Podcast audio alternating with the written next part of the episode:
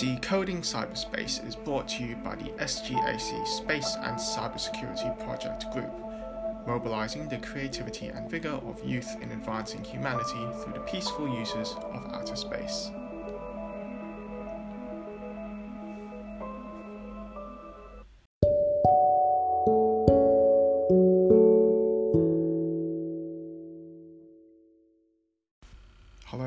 Welcome to episode 5 of Decoding Cyberspace, a show dedicated to exploring the frontiers of information communications technology and cybersecurity across the final frontier. On this episode, we are delighted to welcome special guest Dr. Bleddyn Bowen, lecturer in international relations, space policy, warfare expert at the University of Leicester. Dr. Bowen has previously worked as a lecturer in defense studies at King's College London and a research scholar at George Washington University. He has recently published a book titled War in Space Strategy, Space Power, Geopolitics, discussing the impact of military space technology on terrestrial geopolitics. Dr. Bowen, welcome to Decoding Cyberspace, and thank you for taking time out of your busy schedule to join us today. Hi there, thanks very much for having me on. Firstly, could you help brief our audience more about your professional background, particularly your experiences leading to your current role as a lecturer at the University of Leicester? Uh, well, um, at the uh, University of Leicester, I'm very much uh, from the uh, politics and international relations background. So um, I, am not a scientist, I'm not an engineer. Um, I'm terrible at mathematics, uh, to, to, put it mildly. Uh, so my background is in the humanities and the arts, and I studied international politics at the university uh, in uh, Aberystwyth uh, in, in, Wales uh, for my undergraduate, master's, and PhD. Uh, and um, uh, as the years went on, I developed an expertise in war studies and um, contemporary military strategy. And it was through that that I um, became more interested in uh, military technology uh, in space and how um, the US military utilized space systems for its modern way of warfare and its use in, in modern wars. And um, that basically then got me into space properly uh, and, of course, did my PhD then on military thinking about um, outer space and space technology's role in modern warfare. Hmm. So, which research areas are you currently focusing upon, and where do you see yourself in five years? Um, so at the moment, um, as, as you mentioned in the introduction, I've just got the book out, and that is about space power theory. So I like to think that I've got the uh, conceptual, theoretical elements sorted at this point, and um, I want to move my research onto more empirical matters or um, more historically orientated stuff about military space and um, intelligence activities to do with space systems. So I hope that I can, in time, uh, inform my theoretical, existing theoretical research with more empirical information. Also, moving on to more direct policy relevant areas as well, as opposed to the theory, which uh, gives me a useful grounding in most things to do with um, politics and space, but engaging more with um, ongoing uh, policy and governance issues in space is definitely an area I'll, I'll, be looking to do more in as the years go on. However, primary documents can be a challenge to find in my field at times, especially if it's anywhere near the last 20 years of activity. Hmm. So, moving along from this, what is it about outer space which excites you personally? Where did your interest initially stem from? So, outer space in general, I grew up with Star Wars as a kid. Um, I, I, I, wore out those VHS tapes tapes of the original trilogy as a kid. Uh, grew up with Star Trek: The Next, the Next Generation as well. Um, Picard is the best um, Star Trek uh, captain, and um, I, I, guess uh, my my interest in space politics came as a result of my degree education. So I didn't really have much to do with space, and had never really been part of any um, sort of space community or anything like that growing up. I've come into it very much from an outsider's perspective and, and very much from an outsider's special specialism as well, given that there are so few academics who do space policy or, or anything about space from humanities and the arts, um, especially in, in, in the UK. So um, yeah, beyond Star Wars, the occasional documentary about astrophysics, um, that that's sort of all what, what, my interest in space stems from, but but not much else as. I did all right in physics in school, and I liked learning about the planets. But beyond the, that basic level of education, up to the age of sixteen, I pretty much abandoned the sciences. Hmm.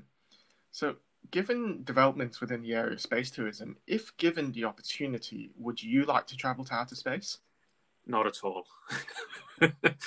um, if um, given the, the current state of technology, um, no, it's it's not going to be a, a pleasant experience and um, they never t- tell you about the smell on the International Space Station until you get there, apparently.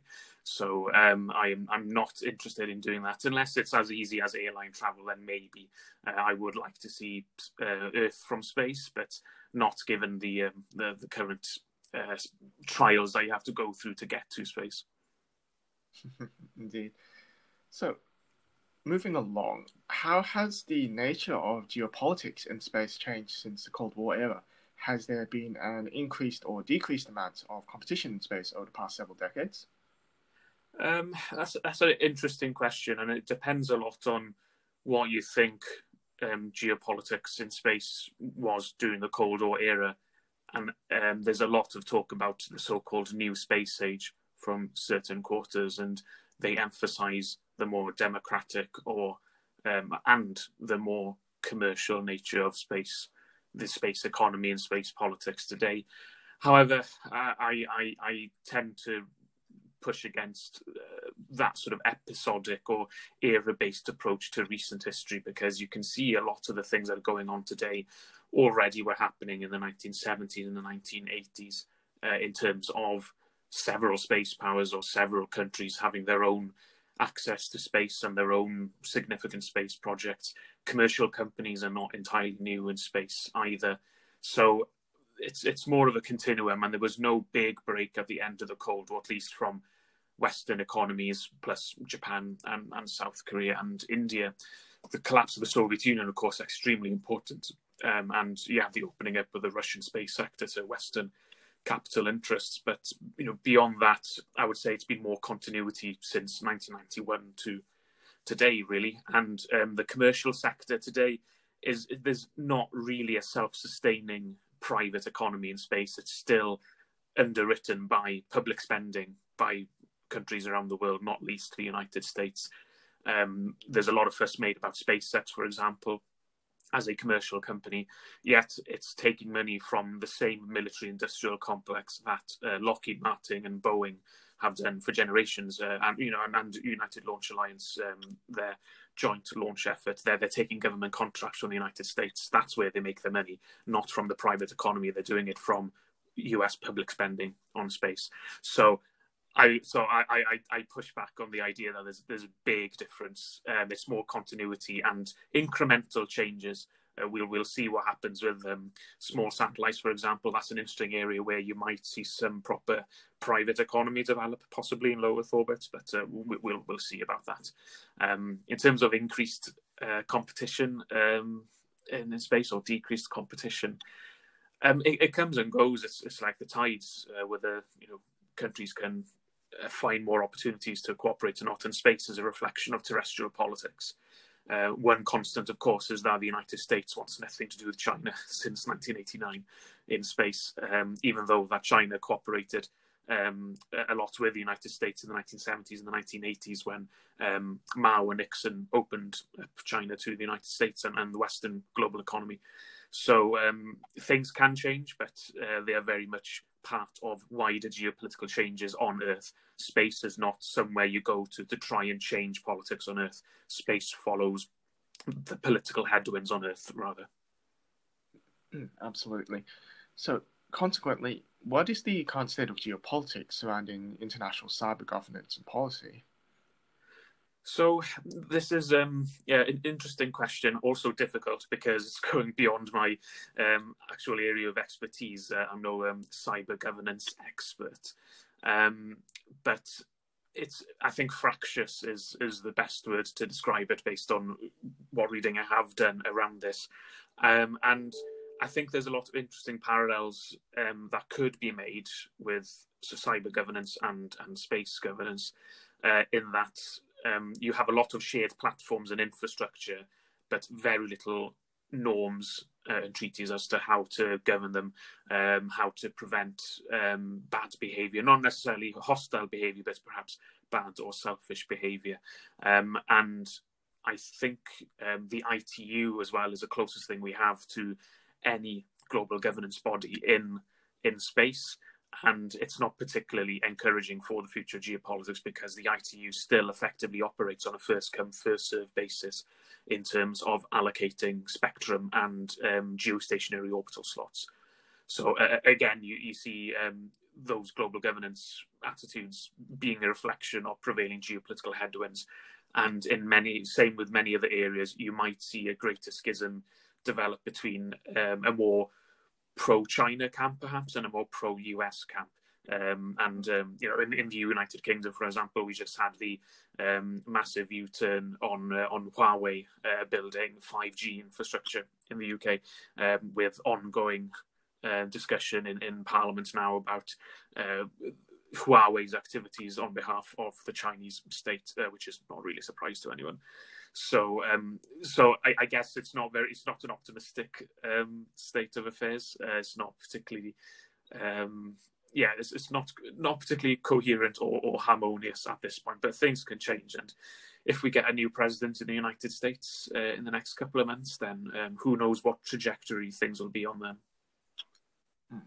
Absolutely. So, just moving along, concerning ongoing attempts by the US to promote bilateral engagement, with um, several states under the Artemis Accords. What impact do you foresee this as having upon the international order? Yeah, so this is an interesting one. Um, I was, I think, I was pleasantly surprised when I saw this come out in the news uh, for the first time, and um, I, I, guess it's a way of forcing the issue. And you know, if the United States actually puts in the money and does what it plans to do with Artemis, which is not the case yet, um, Jim Bridenstine is still struggling to get Congress to give him all the money he wants uh, for NASA to do what they want, especially by the by the t- uh, deadline that they've given themselves. 2024 is a very very optimistic deadline, which I'm not particularly confident that they'll meet, especially uh, with the funding they've gotten so far. But at least on on the sort of norms issue, it is it is forcing it, um, and it might actually resolve some practical issues around how do you regulate who can access what on various scientific missions? Because if we're going to have a busier moon with more robots going around, then we do need to start having a better idea of how can we apportion areas of the moon for specific scientific missions and find some consensual way to do that. The problem is, however, is with the Artemis Accords that it'll it'll only it's it's sort of you have to participate um, with the United States on this program really to start having a voice in shaping those accords, and they will form um, sort of the ground zero really of how to do stuff on the moon. So I'm not sure what impact it'll have if China and America are still at loggerheads um, in space generally, or or still refuse to do anything major in terms of scientific and civil space cooperation, um, which is a loss for both, I think, because I think they could find areas where they could cooperate. That doesn't necessarily affect security and military and economic areas. So, um, you know, if, if, the Soviets and the Americans could uh, manage to do stuff in space together in the Cold War, China and America could as well. And China and America have that rich history of cooperation from the 1970s and the 1980s. So I'm, I'm, I'm skeptical as to its larger impact on anyone who doesn't work on the Artemis Accords. But if it builds a certain camp uh, around the United States based on those who participate in it, then it might force the issue at a later stage. Although what the outcome of that will be, I don't know.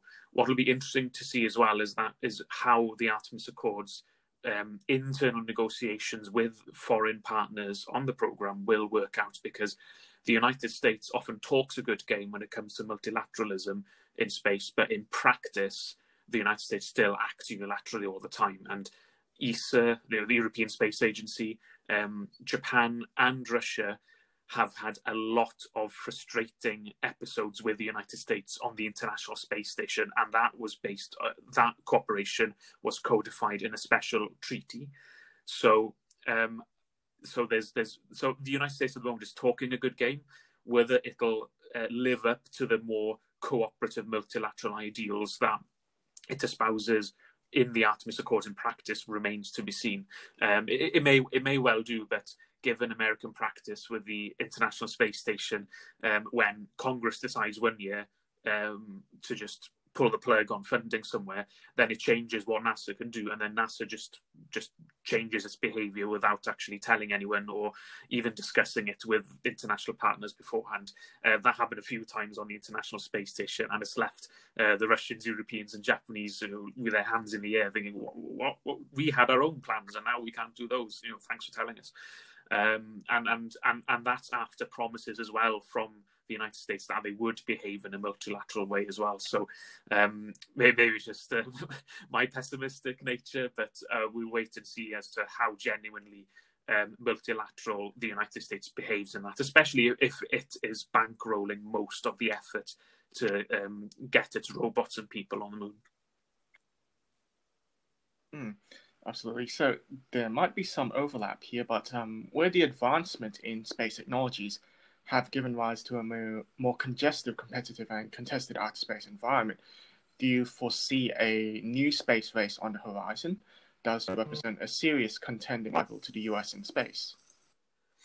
So the space race is one of my pet peeves in terms of how people use it to describe almost anything that goes on in space today. Um, they're even describing the very small investments by Britain in select areas of the UK space industry as Britain's space race uh, which is just a little bit silly and um, just just it's just hyperbole. So um, I, I, I wouldn't really call anything a space race unless you're talking about the actual um, effort of the Soviet Union and the United States uh, to do their firsts in space in the late 1950s and the 1960s. So, and the metaphor of the space race also implies that the different participants are doing very comparable things and also have a clearly defined destination or end goal. I mean, a race has to end. Um, there has to be an achievement, there has to be a prize or something at the end. Um, that's not really useful a useful way to try and describe and understand what's going on now. Um, what's going on is that many many states are using outer space for the purposes of warfare, development, and prestige, and all of those at the same time, and it's difficult to pin down everything they're doing um, in the framings of this other country is doing it, therefore we must do it as well. It's more about the pursuit of security and military power. It's about intelligence. It's about economic development, stimulating terrestrial industries, um, developing your state and economy. And and then you also have some of the prestige projects like uh, India's orbiter uh, to Mars, for example. So um, there's a lot of stuff going on in space all at the same time. So it's difficult to to just reduce it really to to quite the um, the, the clumsy space race uh, metaphor because it implies a very targeted, clear effort to do something specific at the same time, and that there are two sides trying to win that race as well. Well, that's not really how, how it's done. And, and you look at what China's doing, um, at least on its civil space exploration side, it's it's it's going at its own pace. It's it's it's doing the plans it set out 20 years ago and it's realizing them now the the space station that's going up now they first started talking about that 20 years ago um, and it's doing that regardless of what happened with the international space station so it's um and and there are many important domestic reasons why China's doing those big prestige and big science projects for for their own um, sort of internal political consumption rather than just trying to show off to the United States. So so I would not call it a space race.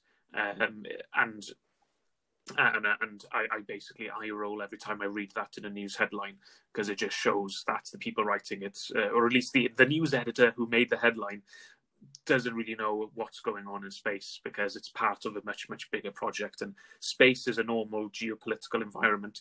Uh, you can't reduce everything that goes on there to a particular competitive aspect, um, and and it's a very diverse environment as well, where loads of different things go on at the same time. So, um, and whether China represents a serious rival, well, China is, is the number two now in terms of space power capability. Uh, uh when I started studying space politics 10 years ago, Russia was very much a comfortable number two, I would say, in terms of space capability. Now, Ch- China has, has, overtaken Russia, I would say, in, in most indices of space power. Um, so in terms of a serious rival, that is a political question. rather than technological or, or economic. Um, so it, it, depends what you want to use space power for. In terms of rival rivaling economic infrastructure, yes, um, it means many countries now can rely on Chinese information and uh, technological infrastructure. For example, the Beidou navigation system. That's a good alternative to GPS uh, and a good backup as well. Um, there are new um, communications information highways that China can now build as well although it, can't compare with the United States in terms of its control of the physical internet infrastructure, of course. But um, you know, th- there are opportunities there to reduce dependency on uh, European and American uh, space companies, especially in terms of uh, data and services and broadcasting. So, yeah, be, so in terms of an economic rival, um, ab- absolutely, um, there, there's a real potential for China to start um, reducing the current sort of global dependency on mostly American space infrastructure. Mm. Certainly. So, what would you see as the major geopolitical milestones slash achievements in space over the next decade? For example, whether it be which nation is the first to conceive and birth a person in space, or the first nation to establish a lunar colony. Those are very um, optimistic um, suggestions for a ten-year time frame. Um, so in terms of my achievements, um, I don't know. Um, in terms of civil space or space exploration, it always happens much slower than a lot of the enthusiasts believe. So um, I, I, I, I, I would dread to think of a birth in space. I mean, what's that? What that woman have to go through to do that? Because um, it's difficult enough a process on Earth, let alone in space.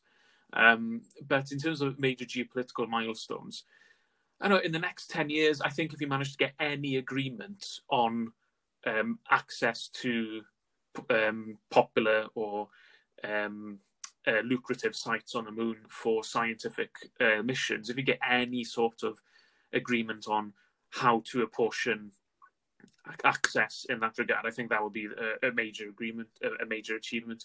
Any reform at the International Telecoms Union, perhaps, um, for governing the allocation of spectrum uh, and geostationary slots because at the moment it's still based on um, the old satellite industry model where satellites take a very long time to build uh, and, and deploy.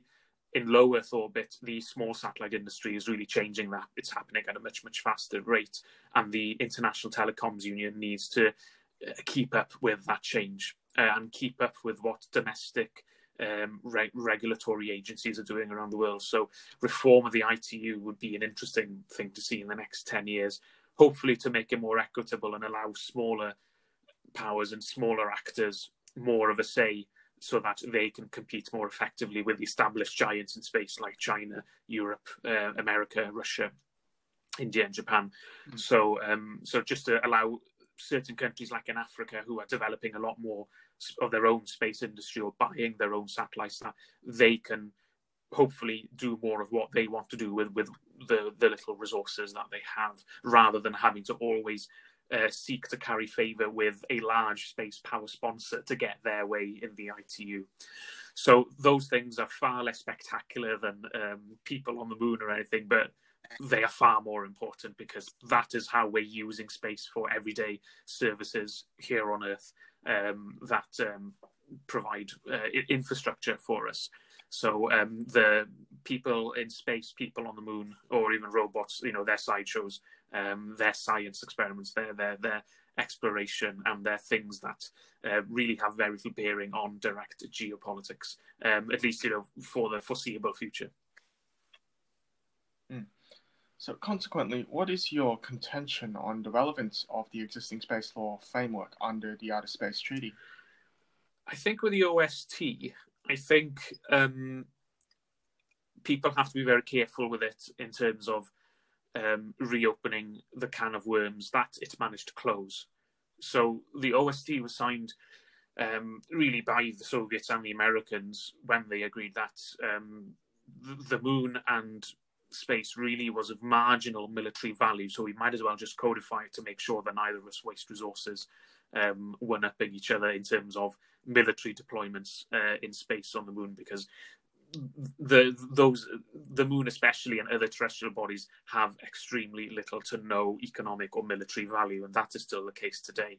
So I've heard a lot of people wanting to revisit certain parts of the OST or even scrap it altogether um, with the aim of producing something better in its place. But I will caution that if you if you tear that up now or start picking it apart, you might end up with destroying the OST and then have nothing take its place.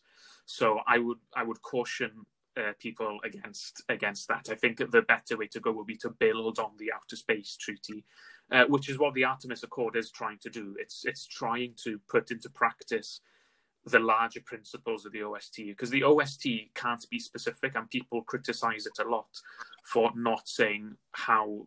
Uh, private um, companies can access resources or can make money out of those resources.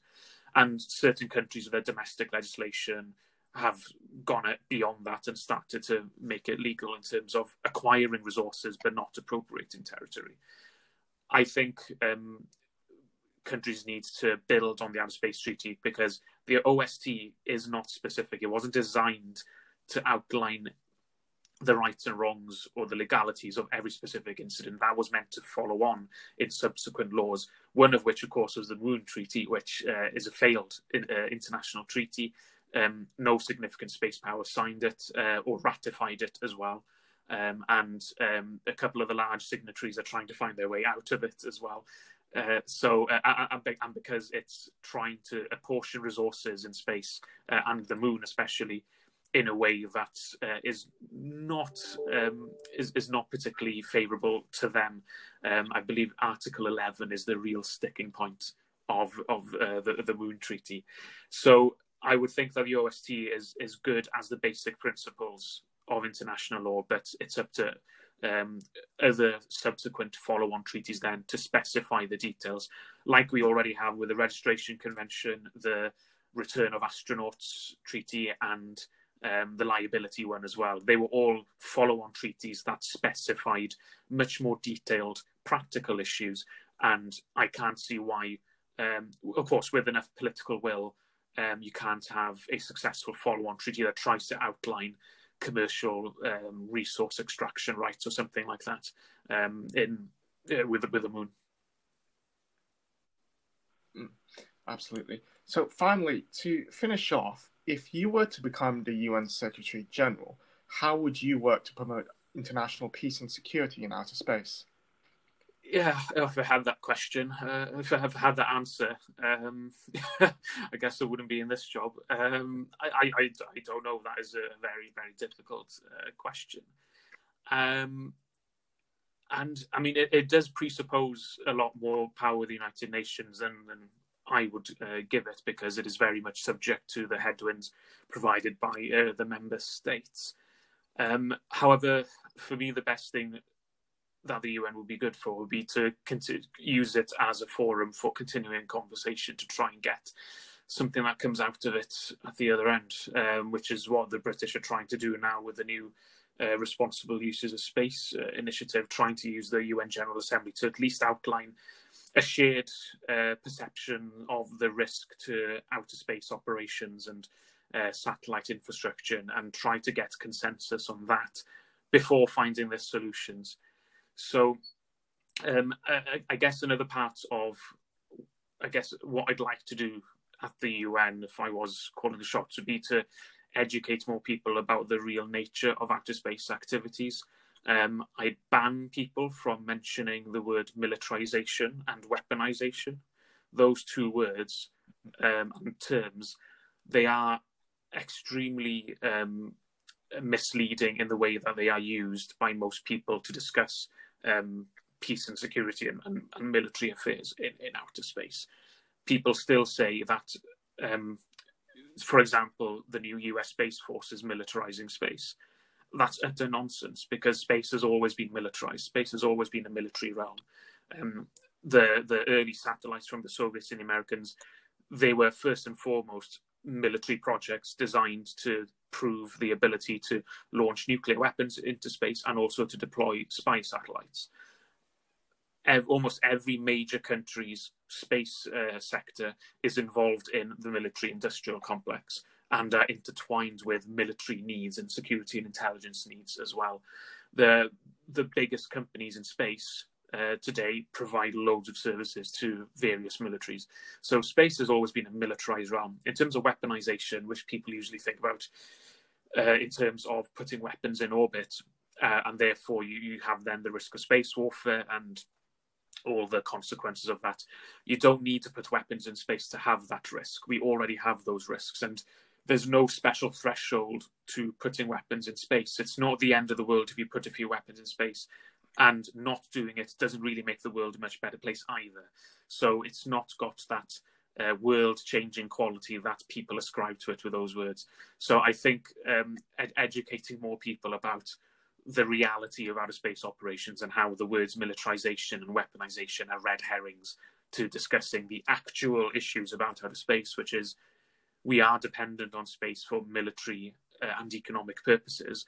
And to try and ban uh, or to stop any sort of military competition or uh, rivalries or threats there is is is trying to fight the tides. Um, you have to find very specific areas to try and reduce the worst manifestations or even unnecessary military competition. So, um, space-based nuclear weapons is, is, an obvious one, which are already outlawed. It's a success.